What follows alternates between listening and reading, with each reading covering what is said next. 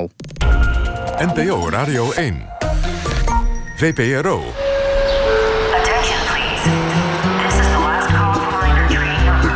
Bureau Buitenland. Nachtexpress. En provenance de Paris-Montparnasse. Presentatie Abdou Bouzerda. Informiamo i viaggiatori che il treno regionale Goedenacht en welkom bij de tweede aflevering van de Bureau Buitenland Nachtexpress. Het VPRO-programma waarin we in de kleine uurtjes van de nacht drie maanden lang elke week een bijzondere stad mogen bezoeken. Onze nachttrein heeft het bruisende Istanbul vorige week achter zich gelaten en is richting de Marokkaanse westkust getrokken. In de stad Rabat gaan we vandaag onder begeleiding van onze reisgids Rick Goveren op ontdekkingstocht tussen de eeuwenoude stadsmuren, chique moderne Franse wijken naar de nachtelijke ontmoetingsplekken van prostituees. En horen we waarom Afrikaanse kunstenaars steeds vaker in deze havenstad neerstrijken. Fijn dat u luistert naar halte 2, Rabat. Rick Goveren, oud-Marokko-correspondent, onder andere voor de NSC, eh, regionale dagbladen, maar ook voor Bureau Buitenland. Eh, welkom, Rick. Welkom. Goeie uh, nacht, sorry, ik moet even inkomen. Goeie ja, nacht. het is, het is uh, nacht, ja.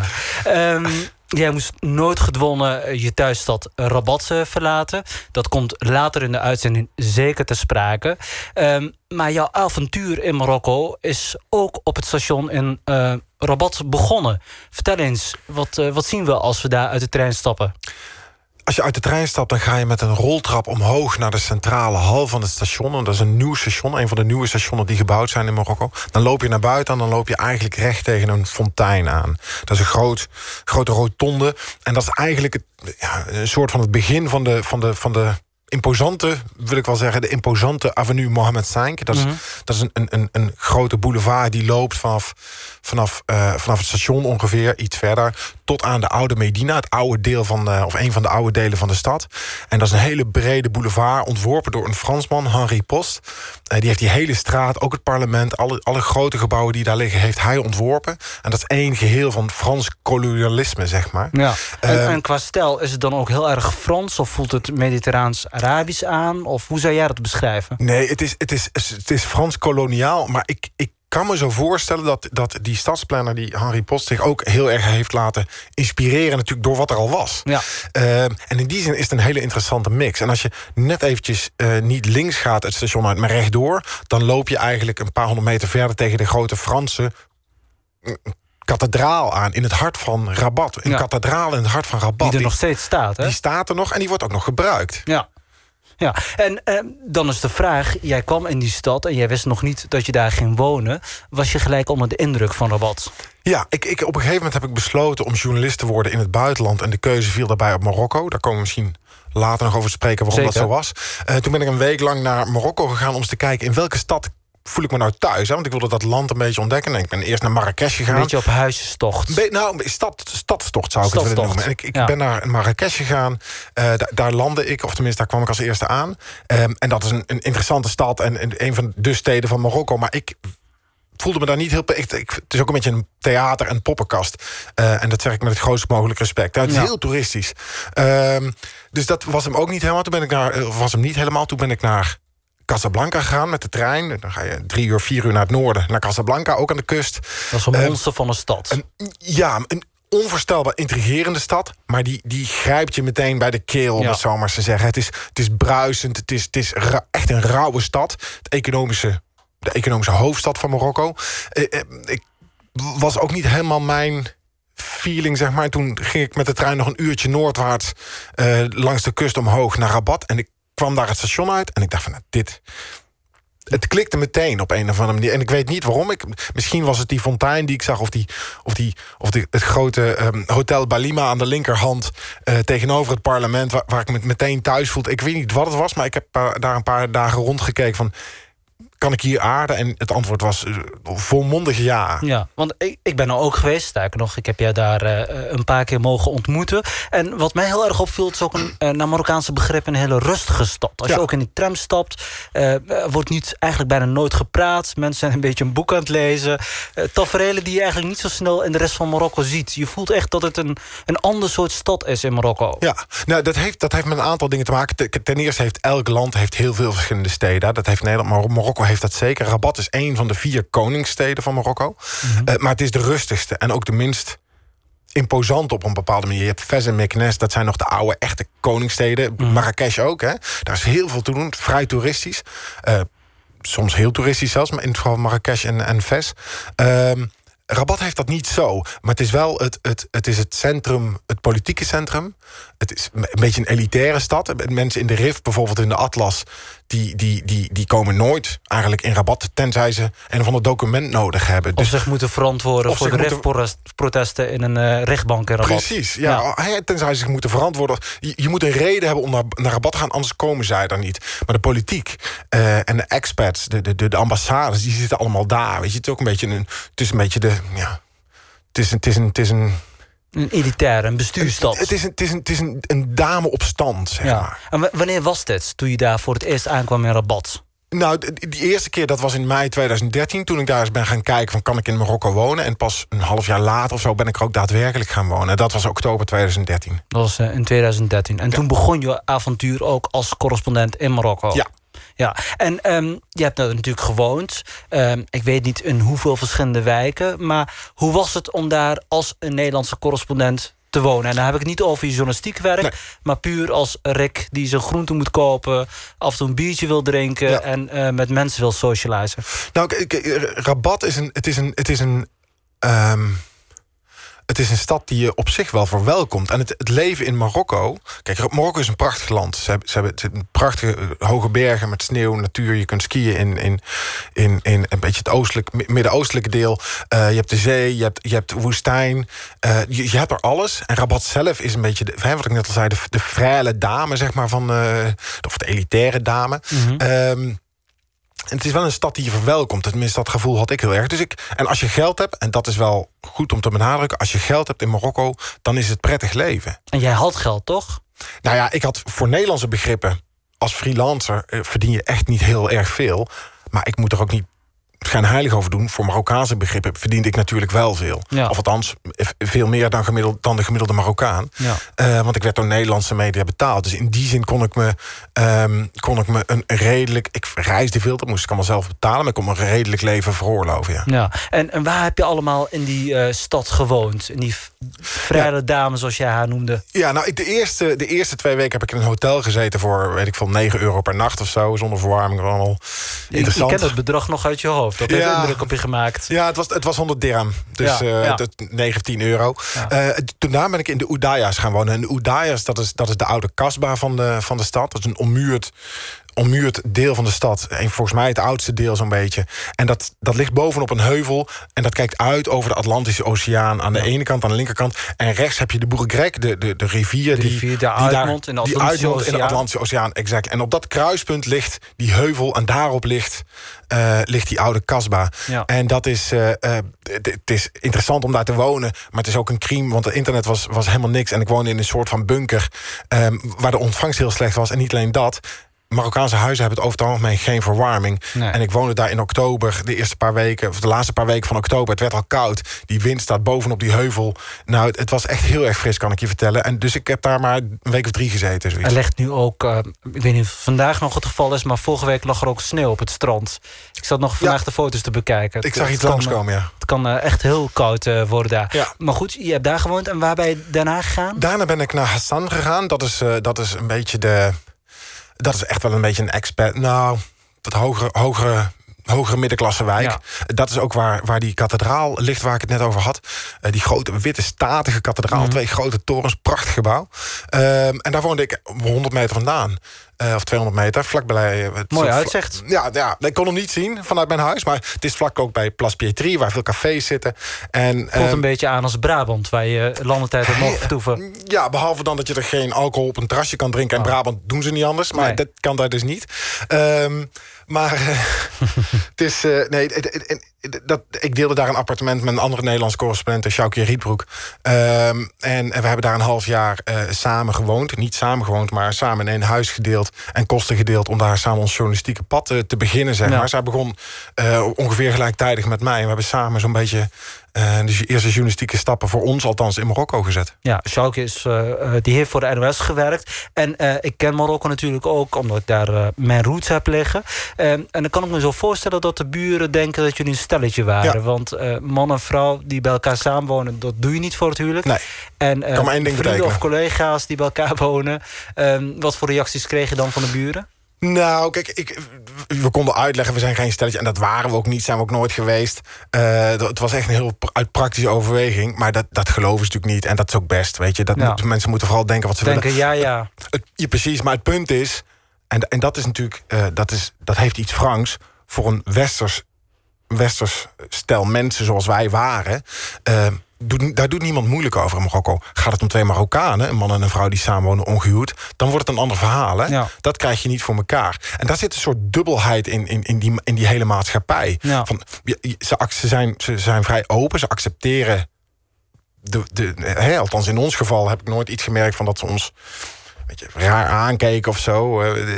De- Dus dat accepteren zijn ze. toch die Europeanen, die Zijn doen toch maar. ja, ja, geen nou, goed. Kijk, Mar- Marokko is gekolonialiseerd geweest. Die zijn Ja. wel wat gewend van die Fransen natuurlijk, hè, voor, de helderheid. Ja. Dus, dus ehm, dat accepteren. Maar voor, de- het dubbele is dat dat voor Marokkanen niet geldt. Ja. Hey, en en eh, je hebt natuurlijk ook voor je werk in verschillende delen van Marokko eh, gereisd. Je bent bijvoorbeeld ook voor Bureau Buitenland naar het noorden van Marokko geweest. Wat eh, over het algemeen wat conservatiever is dan aan de westkust. Maar als jij de karaktertrekken van de gemiddelde bewoner, inwoner van Rabat moet beschrijven. Je hebt ze natuurlijk niet allemaal gesproken, maar eh, welke indruk heb jij? Hoe zou jij de inwoner van Rabat beschrijven?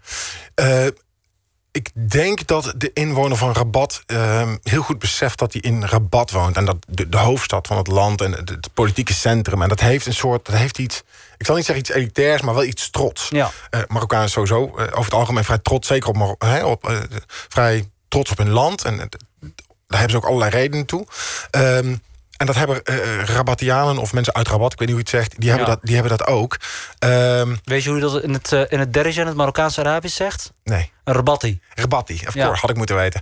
Ehm, maar, ehm, maar verder is er natuurlijk geen echt grote gemene delen. Kijk, je hebt, Rabat heeft, heeft wijken als Hassan en Harriat. Eh, Harriat is echt een, een wat, wat luxere, chicere wijk waar veel clubs zitten. Je hebt Agdal, ook een, ook een, eh, een, waar veel winkels zitten. Wat, wat Ook relatief hele dure winkels. vrij dure winkels. Ja. Maar je hebt vlak achter Harriat ligt Takadoum. En Takadoum is een van de armste wijken waar heel veel illegale migranten wonen. Ja, ja. En dat ligt daar gewoon zij aan zij. Dus de Rabatti, ah, weet je, als sla je me, als neer. Ik, er, er is geen, er is geen mal op te leggen. Ja. Hey, ehm, we willen straks meer weten over je journalistieke verhalen. En natuurlijk ook weten waarom je voor Marokko koos. Maar laten we eerst luisteren naar Christine met Christine en de Queen.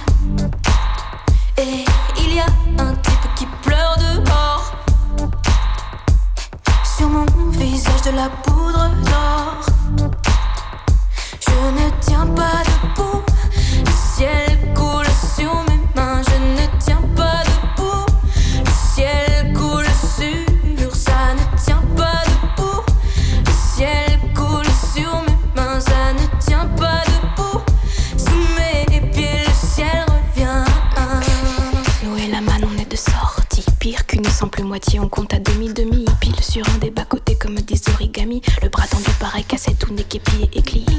Ces enfants bizarres, crachés dehors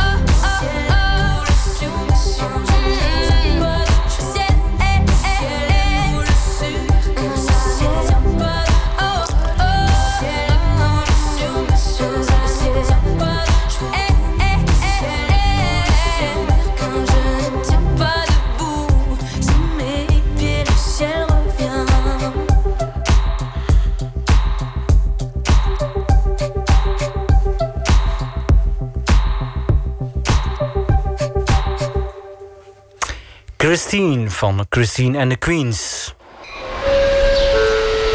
Bureau Buitenland Nachtexpress met Abdou Bouzerda. En we zijn in de Marokkaanse hoofdstad Rabat, de tweede halte van onze Nachtexpress. En mijn gast is Rick Goveren. Rick, er valt veel te bespreken. We gaan straks bijvoorbeeld met eh, Raja Al-Mohandes praten over de zeer ambitieuze plannen op het gebied van kunst en cultuur van Rabat. We laten in het tweede uur ons ook helemaal bijpraten over de wonderenwereld van sekswerkers in Marokko. En er komen ook nog eh, twee reportages van jou voorbij, kan ik je nu alvast verklappen.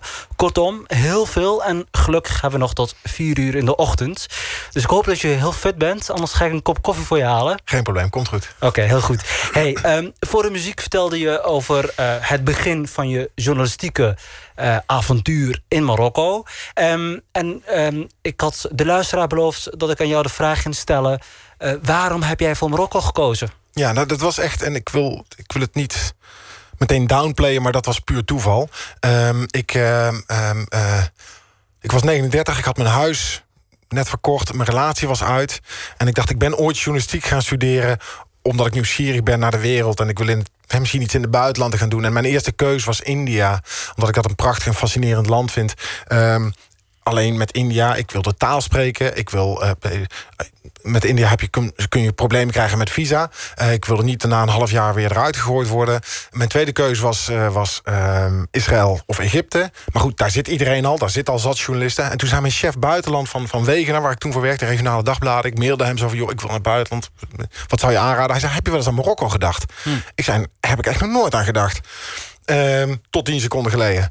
En toen zei hij, nou, dat is toch interessant. Hij zei, want eh, het was in 2013 eh, dat, dat ik die vraag stelde. En hij zei, de dictaturen zijn gevallen, de dictators. Nou, over de. Arabische lente in Arabische 2011. lente, ze waren Ja. niet gevallen, maar er, er was een hoop aan de hand in elk geval. Ja. De koningen zijn de volgende. Dus Marokko heeft een koning, kan wel een interessant land worden. Hm. Ik zei, nou, hartstikke interessant. Dus ik ga wel een keer kijken. Toen ben ik dus een week naar Marokko gegaan om te kijken waar zou ik kunnen wonen. Heb ik iets met dat land? En toen heb ik besloten om uiteindelijk om wel te gaan. En zo ben ik in Marokko terechtgekomen. Dus het was eigenlijk toeval of na een tip van mijn toenmalige chef buitenland. Eh, want ik werkte toen voor een regionale krant in, eh, in Tilburg... voor het Brabants Dagblad. Dat is onderdeel van Wegener. Een groot, een groot conglomeraat van, van regionale kranten. Eh, en die buitenlandredactie van dat, van dat conglomeraat... die chef die raadde mij aan, ga eens in Marokko kijken. Ja. En, en eh, was dat wel een helder moment om dat besluit te nemen? Je had het net uitgemaakt met je vriendin, 39. Eh, wordt gezegd over mannen op die leeftijd... dat het nog een, be- een beetje ingewikkeld kon zijn. Zeker. Eh, je huis moeten verkopen. Nou, had ik al gedaan. Had ik Oh, al gedaan. En gedaan. Weet je, uiteindelijk, het zal ongetwijfeld een midlife crisis zijn geweest. Maar er is ook geen helderder moment nadat een relatie net uit is. Weet je? Nee. Dan ligt namelijk alles nog open. Helder, nieuw, helder, wit papier wat je helemaal kunt inkleuren. Ik denk, laten we er gewoon voor gaan. Als ik het nu niet doe. Ik was weer een vriendinnetje aan het krijgen. Ik denk, als ik nu niet ga, heb ik over een jaar... heb ik iets meer dan een jaar een vriendinnetje en misschien wel een kind. En dan ga ik nooit meer. Ja. Dus eh, er was geen optie. Dus ik ben gegaan. Eh, een beetje sprong in diepe. Twee tassen en een camera en een laptop. Ja. En dat was het. En eh, let's go. Ik sprak Frans. Dat is een voordeel voor Marokko. Want ik spreek geen Arabisch. Wel Frans. En daar kom je in Marokko een heel eind bij. Ook met taxichauffeurs. Mhm. Eh, en dat is voor mij een graadmeter. Kijk, als je in Egypte met taxichauffeurs praat... die spreken geen Engels. Dus dat betekent dat, dat de man in de straat, zeg maar... doorgaans niet ook geen Engels spreekt. Ja. Dat is althans een beetje mijn benchmark. En ik, eh, ik in, in, in, in Marokko kon ik me al goed redden met Frans. Ook bij wat, wat niet de elite, maar ook de, de gewone mensen op straat. Gewoon een Marokkaan, spreekt steenkolen Frans. kom je een eind met Frans, ja. Ja. Interessant dat je zei, ik werkte bij een regionale dagblad eh, in eh, Brabant, eh, weet ik van jou. Ja. Wat, wat deed je daar precies voordat je je stortte in dat avontuur dat Marokko gaat heten? Ja, het laatste wat ik deed, dat was voor het Brabants Dagblad in Tilburg. Was, was ik, ik, ik was stadsgezicht, zeg maar. Zo heette dat. Het was een blog eh, dat ik bijhield op, eh, op, op de site. En ik blogde vanuit het centrum van Tilburg. Dat is een centrum van een twee vierkante kilometer. En daar, dat was mijn habitat. Daar, daar leefde ik en daar woonde ik ook toevallig. Daar zat ik in kroegen, ik praatte met mensen... en daar blogde ik over wie ik Je tegenkwam. blogt over kroegen. ik, kroegen, nieuwe winkels, eh, kleine relletjes over vlaggetjes die aan een gevel hingen en daar niet mochten. Hyperlokaal, echt hyperlokaal. Het voordeel daarvan is eh, dat, het, dat het mensen direct raakt. Je krijgt veel reacties. Ik, ik, hield mijn, ik, ik betrok onze lezers bij het maken van: oké, er is een cityring in Tilburg, fijnstof.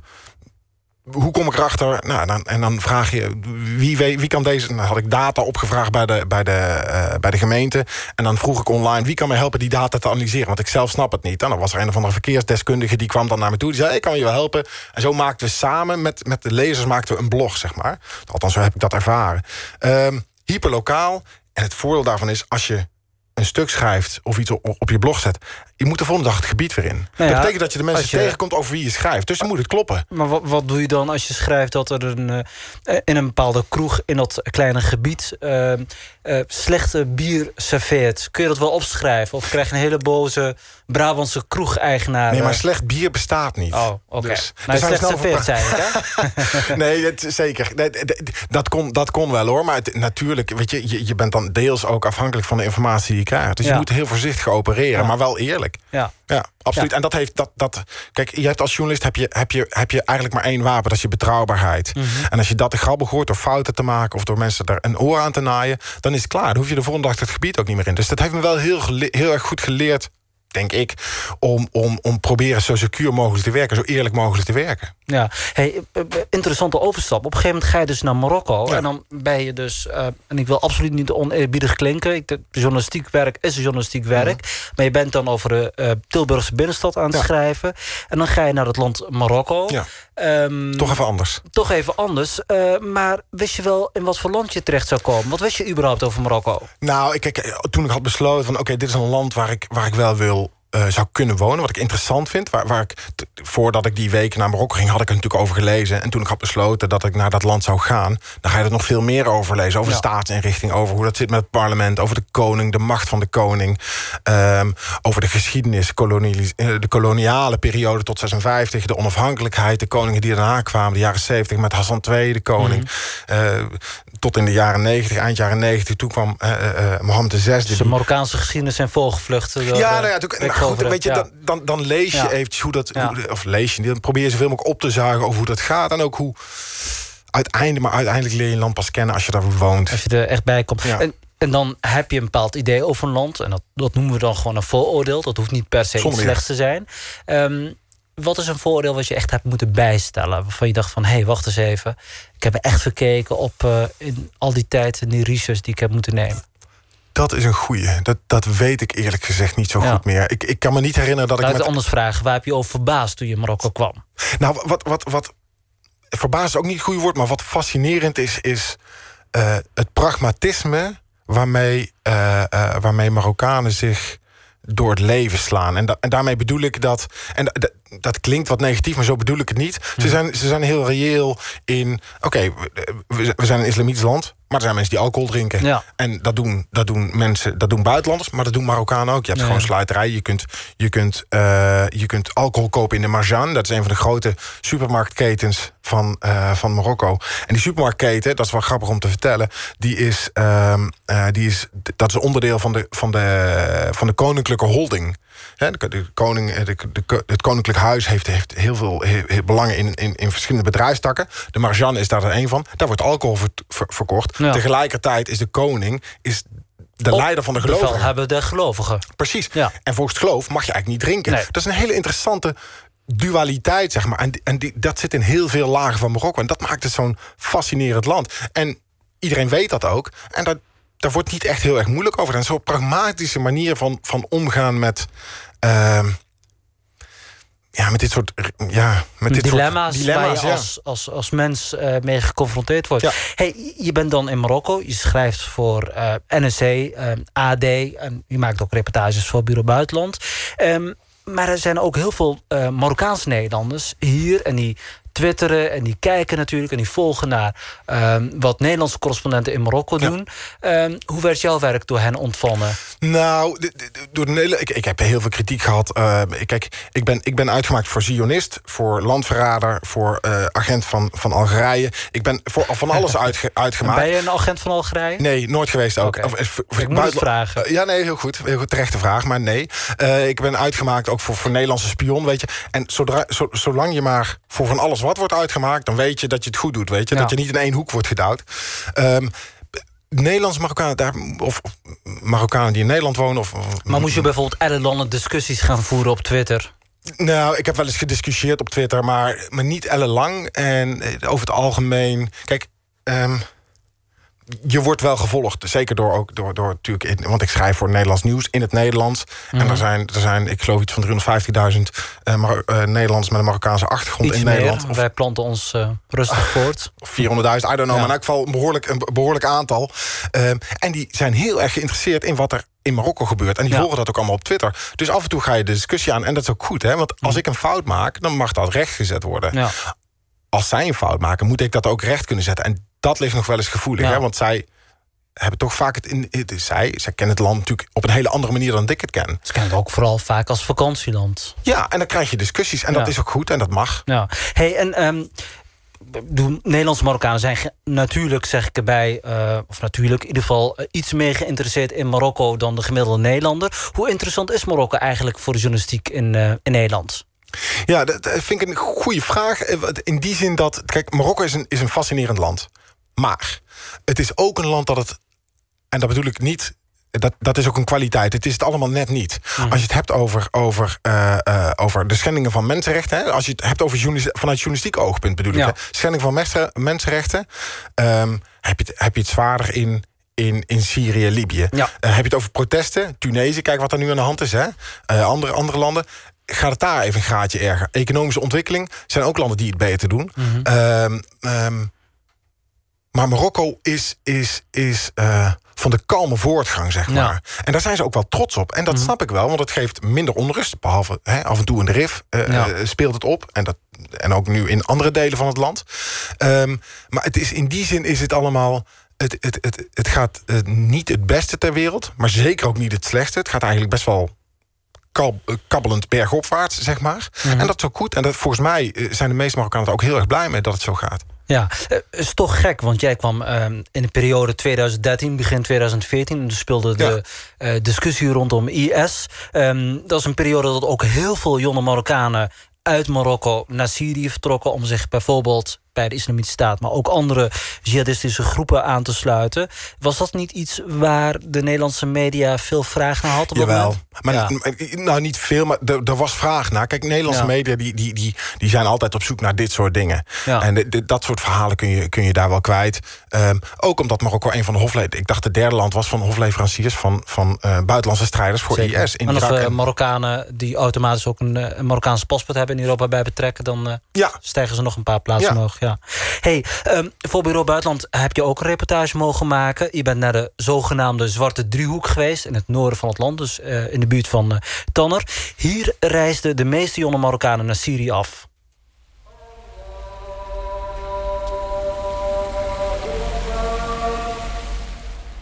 De oproep tot het vrijdagmiddaggebed klinkt over de straten van Tetuan.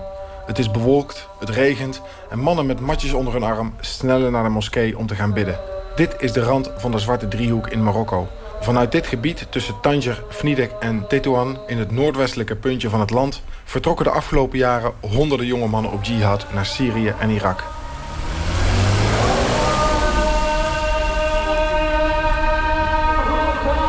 آه لا بالنسبة للدين الدين عادي يعني دين عادي وبالنسبة للوضعية الوضعية يعني آه، حالة ضعيفة in een koffiehuis ontmoet ik Hassan. Zijn neef Mohammed vertrok een jaar geleden op jihad. Het was een wat stille 24-jarige jongen uit een arm, niet al te religieus gezin. Hij haakte af voor zijn eindexamen en werkte soms als telefoontechnicus, maar meestal had hij geen werk. In een vorig leven gebruikte Mohammed heroïne en cocaïne. En toen hij naar de moskee begon te gaan, dacht zijn vader mooi. Nou zal het wel snel beter gaan met hem. Tot hij met een paar anderen uit Tetuan van de ene op de andere dag verdween op weg naar Syrië. الشارع بالليل وهادي قال اللهم اذا بعدا كيصلي المحل Links en rechts tornen de bergen hoog uit boven Tetuan. Ik ben nu op weg naar Mohammed Ben Aissa. Dat is een onderzoeker. En hij interviewde hier in het noorden de afgelopen maanden 30 families... die een zoon of in, in twee gevallen ook een dochter verloren aan de jihad. En zijn conclusie is niet de religie, maar de zoektocht naar een beter leven en naar status. Dat is wat veel jihadisten drijft.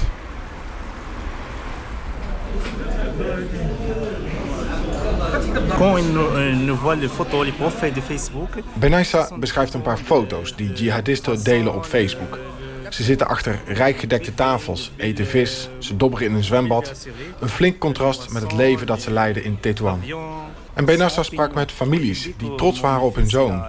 Ze zien dat hij een beter leven heeft nu en aanzien... omdat hij zich een status verwierf in de rangen van Daesh.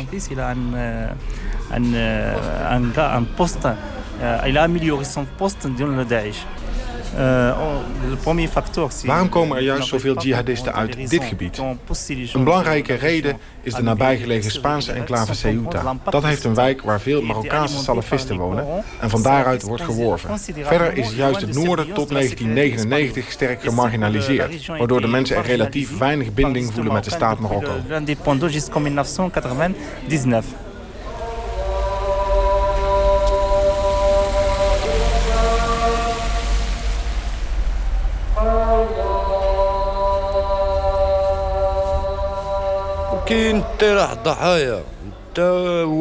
Terug naar Hassan, de oom van Mohammed. Zijn neef had het niet eens slecht in Marokko. In Syrië raakte hij zwaar gewond aan zijn been. Door een bom die zijn strijdmakkers in één klap wegvaagde. Nu zorgt hij daar voor vier weeskinderen. Als hij terug zou komen, zou de Marokkaanse overheid Mohammed meteen opsluiten. Terwijl hij echt niet iemand is die hier mensen de kelen af zou gaan snijden, zegt zijn oom. يعني انا نمشي نقتل الاخر بالنسبه هادي ما هادي يقول لك لا هادي ما- ما- ما عرفناش عنايا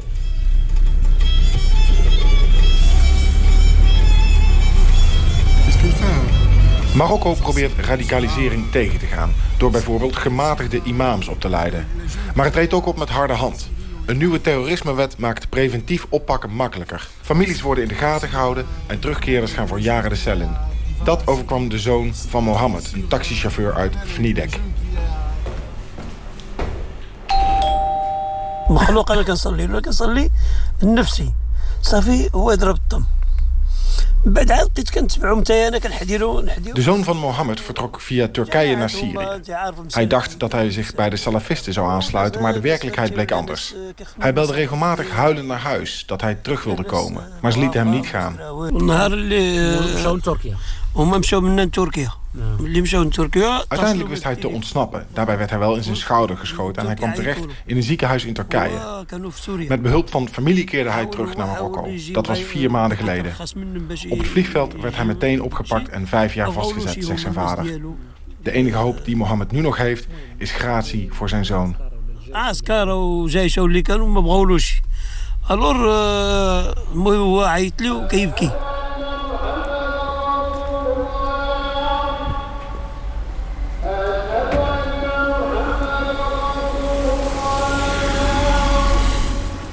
Reportage van Rick Goverde en hij is vandaag mijn gast. Bureau Buitenland Nachtexpress met Abdou Bouzerda. Rick, de Bureau Buitenland Nachtexpress heeft eh, vandaag zowaar een primeur. We gaan naar een bijzondere artiest luisteren. Raja Almuhandis is eh, ook regelmatig in uh, Rabat te vinden voor haar werk... waar ik straks alles over wil weten. Maar we gaan eerst luisteren naar het lied van Raja Al-Muhandis, Close to the Water.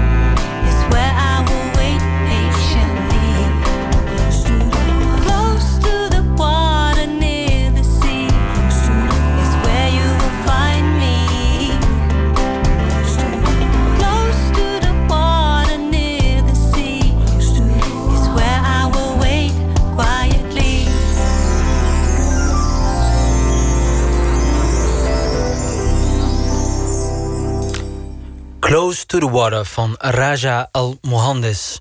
En dit is nog altijd de Bureau Buitenland Nachtexpress. Wat is negen streken in Rabat. En ik praat in de studio verder met mijn gast en onze reisgids in eh, Rabat, Rick Goveren. En we hebben contact met Raja Al-Mohandes, de zangeres van het lied van daarnet, Close to the Water. Raja, een goedemorgen. Goeienacht. Een goede nacht, goedemorgen. Ja, eh, om te beginnen heel erg bedankt dat wij, jou, eh, dat wij het nummer eh, van jou als eerste op de radio mogen draaien. Ja, nou ja, alsjeblieft. Het, het thema is rabat. Ja, en, uh, want leg eens uit, Close to the Nou ja, wat denk je? Ja, ik denk heel veel, maar jij mag het mij aan de luisteraars vertellen. Dan denk ik aan de Atlantische Oceaan, dan denk ik aan de Boerenkrijkrivier ja. in Rabat. Maar ik denk ook aan, aan Rotterdam, waar ik woon. Mhm. Ik denk aan Amsterdam. Ik denk ook aan de Noordzee. Dus het, is, eh, het, lied verbindt me aan de ene kant met, eh, met mijn thuis in Nederland, in Rotterdam. En mijn roots in Amsterdam. En Marokko, waar ik dit lied heb opgenomen. Ja. Uitgewerkt. Hey, en voor degenen die denken... hey, eh, muziek van Rajal Mohandes, dat smaakt naar meer. Hoe zou jij je muziek willen typeren? Het is Maghreb Soul en Jazz. Dus het is Noord-Afrikaans. Waar ik, ben half Algerijns en half Marokkaans. Ik ben in Marokko geboren. Mhm. En ik ben in Amsterdam getogen en ik woon in Rotterdam. Ik ben inmiddels ook een echte Rotterdamse. Eh, en dat is de muziek die ik maak. Ja, en dat, En dat, wordt al, dat komt allemaal terug in jouw muziek. Ja, ik- pop, soul, jazz en roots. En dat verbind ik en dat is mijn taal. En, eh, en daar word ik blij van. En daar wordt mijn publiek ook blij van. Nou, wij worden in ieder geval heel erg blij van. Ehm, en je gaf het al aan, je komt eh, regelmatig in, eh, in Rabat. Ook niet helemaal toevallig, maar onze halte van vannacht in de Nachtexpress. Wat doe jij precies in Rabat? Nou, ik, ik heb de eer, het is ook echt een eer, om, om gesteund te worden door het Fonds Podiumkunsten. Dat is een belangrijk kunstfonds, eh, podiumkunstenfonds eh, in Nederland. Eigenlijk het meest prestigieuze. En die hebben gezegd, Rage, ga werken aan je eigen signatuur in muziektheater. En dat betekent dat ik mag onderzoeken. Dus ik mag mijn stijlen onderzoeken. Ik mag manieren vinden van mijn eigen werk maken. En dat mag ik doen in Nederland, in Marokko en in de VS. Dus dankzij dit geweldige Nederlandse fonds eh, heb ik dus in, in Rabat kunnen wonen. Ehm, tegenover eh, het Centraal Station, Rabat Wiel. Kijk en ik, en ik keek, keek vanaf mijn balkon naar Balima. Eh, dus eh, ja, eigenlijk zat ik soort van tegenover het parlement. Maar daar zat, Balima zat ertussen. En als ik de deur uitliep, dan... En, en voor onze luisteraar, wat is Balima precies? dat is het hotel. Dat is een, dat is een iconisch hotel wat nu gesloten is. Was ooit een soort van drie sterren shabby hotel, maar tegelijkertijd was het bakterras. Dat was the place to be.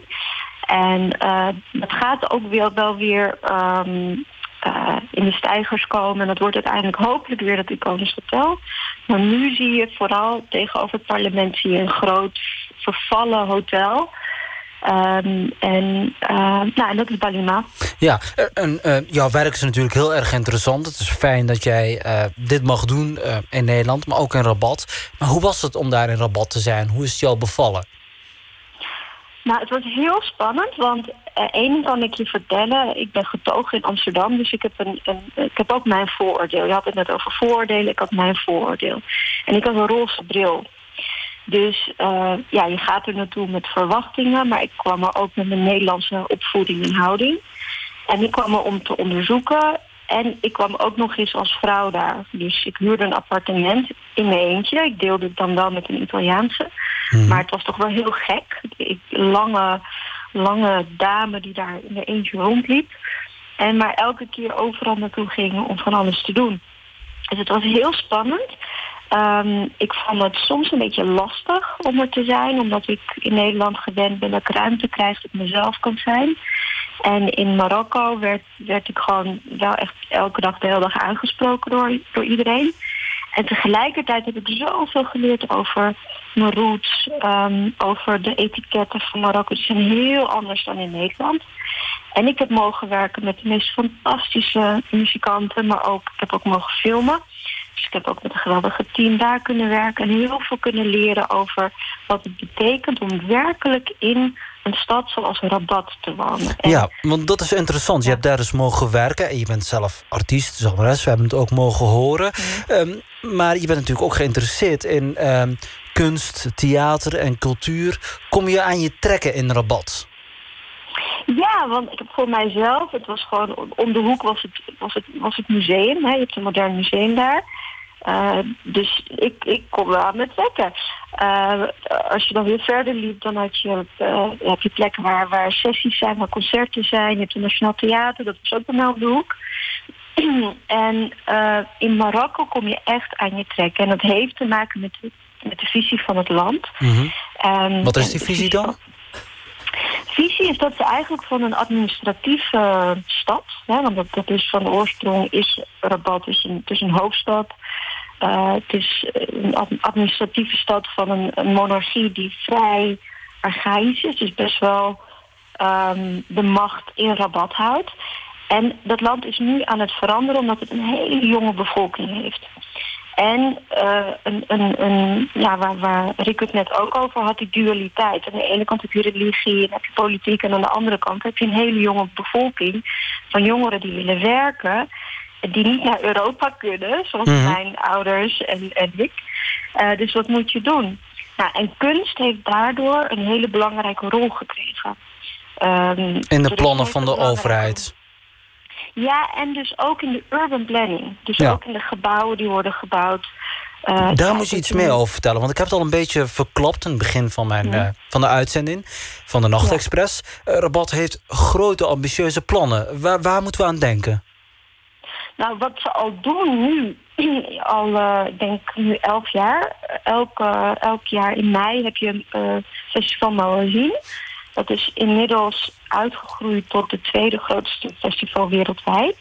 En dan moet je denken aan Lowland, maar dan komen er 2,5 miljoen mensen op af in zeven dagen. Dus Wauw. dat is Ja. gigantisch. En het is elk jaar en het wordt steeds groter. Dan heb je eh, sowieso in Marokko heb je iets van 200 festivals. Maar in, in Rabat heb je, heb je op het gebied van eh, pop eh, en ook op het gebied van crossover, op het gebied van hip-hop, op het gebied van jazz heb je festivals, maar heb je ook heel veel concerten. Nou, wat je nu ziet, is omdat ze met die visie bezig zijn, eh, het land wordt steeds aantrekkelijker ook voor, voor ehm, migranten uit andere Afrikaanse landen, maar ook, dat noem ik de Europese gelukzoekers. Die zie je heel veel in Rabat. Ehm, Spanjaarden, Italianen, Fransen die, eh, die naar Rabat toe trekken omdat er veel werk eh, voor ze is. Callcenters en, eh, en, en ook gewoon technologiebedrijven, financiële dienstverlening. Dat is echt booming daar, hè? Ja, ja, dus als het gaat om callcenters heb je in, eh, in een buitenstad, dat heet Tamara. Wa- Daar werken honderden Nederlandse ehm, jonge Marokkanen die, die geremigreerd zijn en daar werken en eh, Nederlandstalige banen hebben. Eh, en dus het, het, wat je ziet op het gebied van ehm, eh, toerisme, op het gebied van telecommunicatie, callcenters, Ja. Internet, eh, eh, ontstaat er heel veel werk. En, en terug naar die kunst, want eh, er wordt ook een gigantisch groot gebouw... eh, Ja. wordt opge... ja, wat zal ik zeggen? Wordt uit de grond gestampt, een futuristisch gebouw. De een vindt het lelijk, de ander vindt het heel mooi. Ja. Maar waar moet het voor dienen en wat is het precies? Nou ja, het Grand Theater dat in aanbouw is, maar het, het is niet door de minste architect gebouwd. Of in ieder geval ontwerpen. Zaha Hadid, dat was een, een Brits-Irakese architect. Dat is een icoon, helaas is ze inmiddels overleden. Maar dat wordt een gigantisch ehm, theater waar iets van 1800 ma- man in kunnen. Maar tegelijkertijd wordt het dus ook een, een amphitheater waar 7000 man in kunnen. En daaromheen zijn ze ehm, eh, allerlei, allerlei soorten toerisme daaraan aan het koppelen en business. En zijn het alleen maar Marokkaanse stukken die dan daar vertoond gaan worden? Nee, sowieso niet. Ik denk dat er best wel een vooroordeel heerst over Marokko. Dat het misschien alleen nog duizend en één nacht is met zoeks eh, en, eh, en, eh, en harems en dansende buikdanseressen. Maar dat is het juist niet. Het leuke aan Marokko is, en zeker Rabat en, en de steden... en de concertzalen is dat je van weet ik veel, Russisch volksdansen tot Chinese circus acts, van metal, hip-hop tot en met jazz. Ehm, Marokko is, is best wel een gekke cultuur, want ze zijn heel nieuwsgierig en heel open. Dus ehm, je kan het niet zo gek bedenken of dat ga je daar geprogrammeerd zien. En dat al deze- sowieso nu al. Hey Raja, en al deze plannen, eh, geweldig, een theater van 7000 man. En waar moet het naartoe leiden? Eh, Wat wil Rabat bereiken? Eh, hebben ze ook een bepaalde doelstelling? Ja, ze hebben een doelstelling en dat is, ehm, je, je moet het zo zien als je daar dus, eh, in, sinds 2011 is er een tram. Eh, en en ehm, die tram die rijdt, die verbindt twee, twee plekken. Dat is Rabat en Saleh. Mhm. Saleh dat is een, dat is, dat is een, een voorstad. Mhm. En tussen Rabat en Saleh heb je een rivier. Dat is de Boerenkreek. Nou, en ehm, wat daar dus gebeurt, daar ontstaat aan die oostkant en westkant van die rivier, daar gaat nu een businesscentrum ontstaan. Eh, daar ontstaan eh, nieuwe wijken. Dus eigenlijk is Marokko en nu dan Rabat zich aan het voorbereiden op de toekomst. En je ziet sowieso in, het, in, in, in Afrika, maar ook in andere delen van ontwikkeling, ja, hoe zeg je dat, van, van Landen die opkomen. Ja. Ja, dat er megasteden ontstaan. Dus, dus je ziet dat mensen steeds meer van het platteland naar steden eh, toetrekken, omdat daar werk is. En dat gebeurt in Marokko dus ook. Ja. En Rabat is nu nog heel rustig en dat is ook heel, het is heel gemoedelijk als je er ook woont. Maar er is werk nodig, want het is een hele, hele jonge bevolkingsgroep en een be- bevolkingssamenstelling die ook steeds groter wordt, omdat vanuit, vanuit eh, andere delen van Afrika En, eh, voor- iedereen naar het noorden wil. Ja, tuurlijk. En, en vandaar ook die ambitieuze plannen van eh, Rabat. Tot slot, heel kort, wat, ga wat kunnen we nog van jou verwachten? Wat ga jij in Marokko nog doen? Nou, ik ben, eh, ik ben nou, wat je net hebt gehoord, het eh, gaat re- gereleased worden. Dus het wordt ook echt een, een, een daadwerkelijke single met remixes en een videoclip die ik heb opgenomen. En ik ben een tour aan het opzetten. En het leuke is, is dat dankzij mijn Nederlandse opleidingen, dat men in Marokko daar best wel van onder de indruk is. En zoiets hebben van, hé, hey, wat tof, eh, we moeten eigenlijk Nederlandse avonden organiseren. We zijn geïnteresseerd daar in Marokko en Nederland. Ja, maar dan willen ze ook wel een Nederlandse theateravond ervan maken. Of een Nederlandse eh, eh, concertavond ervan maken. Omdat we inmiddels hebben in Nederland heel veel talent. Ehm, Marokko volgt dat. En eh, mensen zoals, zoals ik zijn zo gek om, om hun koffer te pakken en die kant op te gaan en op te nemen en leuke dingen te doen. Dat is maar goed ook. Hey, Raja Mohandes, eh, hartstikke bedankt voor deze culturele kennismaking eh, in Rabat. Nou, dankjewel dat ik een gids mocht zijn voor de cultuur. Heel fijn. Dankjewel, Raja. Dag, dag, dag.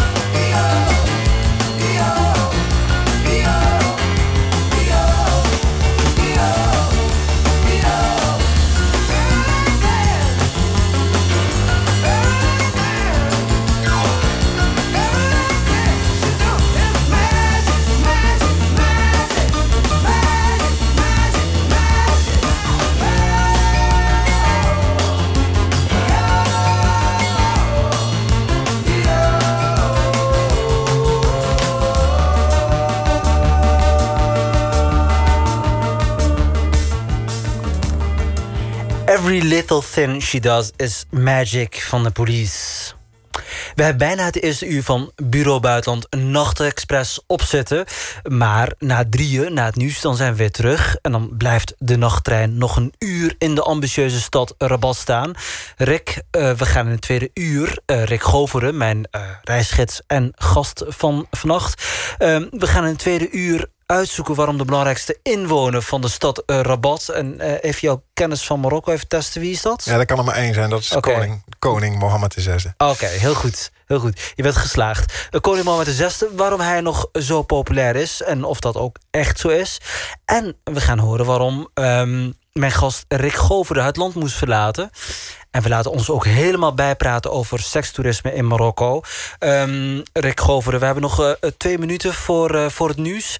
Ik ben heel erg benieuwd wat jij van prostitutie en sekswerkers in Rabat hebt meegekregen. Ja, nou kijk, um, in die zin, Marokko is een, is een land als alle andere. Namelijk, het komt voor. Mm -hmm. Dat weten mensen. Dat is, ook, dat is, dat is bekend. Um, in Agdal, een wijk waar ik ook een tijdje heb gewoond... ongeveer een, een, ruim een jaar heb gewoond. Daar is een grote winkelstraat. Midden in die winkelstraat is een café met gele luifels dat terras, twee, drie rijen dik, zeg maar. Daar zitten, daar zitten jonge meiden, daar stoppen dure auto's voor het rast. te veel make-up op? Met, nou, definieert te veel, weet je. Daar ja. ga ik niet over. Maar in elk geval, ze zijn, ze zijn um, uh, jong en vrij dik opgemaakt. Um, en, daar en dat is, een, dat is een, een, vrij moderne wijk... waar je uh, uh, meisjes wat traditioneler gekleed... maar ook hele moderne mensen tegenkomt... die, als ik het zo mag, die vergelijking zo mag maken. Anyway, zitten er op een terras auto's stoppen, mannen stappen uit, gaan daar zitten praten... en samen stappen ze in die auto en ze rijden weg. Dat is, het is een soort pick-up place voor prostituees. Maar gebeurt dat gewoon open en bloot? Ja, wat is open en bloot? Kijk, je kunt niet zeggen... zij stappen samen in de auto, dus er gaat iets gebeuren. Ze, ja. Het kunnen ook twee vrienden zijn die gezellig ja, ja. iets gaan zitten drinken. Dus het gebeurt, mensen zien het.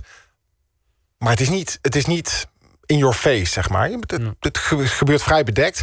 Uh, en, en prostitutie komt voor, klaar, weet je. Dat is net in alle landen. En er zijn ook, er zijn ook plekken, uh, niet ver van het station Agdal... Uh, hoorde ik wel eens van een vriend die daar geweest was. En dan had hij een, een, een dame opgepikt. Ja, het gebeurt. Ja. Straks meer over prostituties, uh, prostituees in Marokko, moet ik zeggen. En nog veel meer in de Nachtexpress na drieën. Nu eerst het nieuws.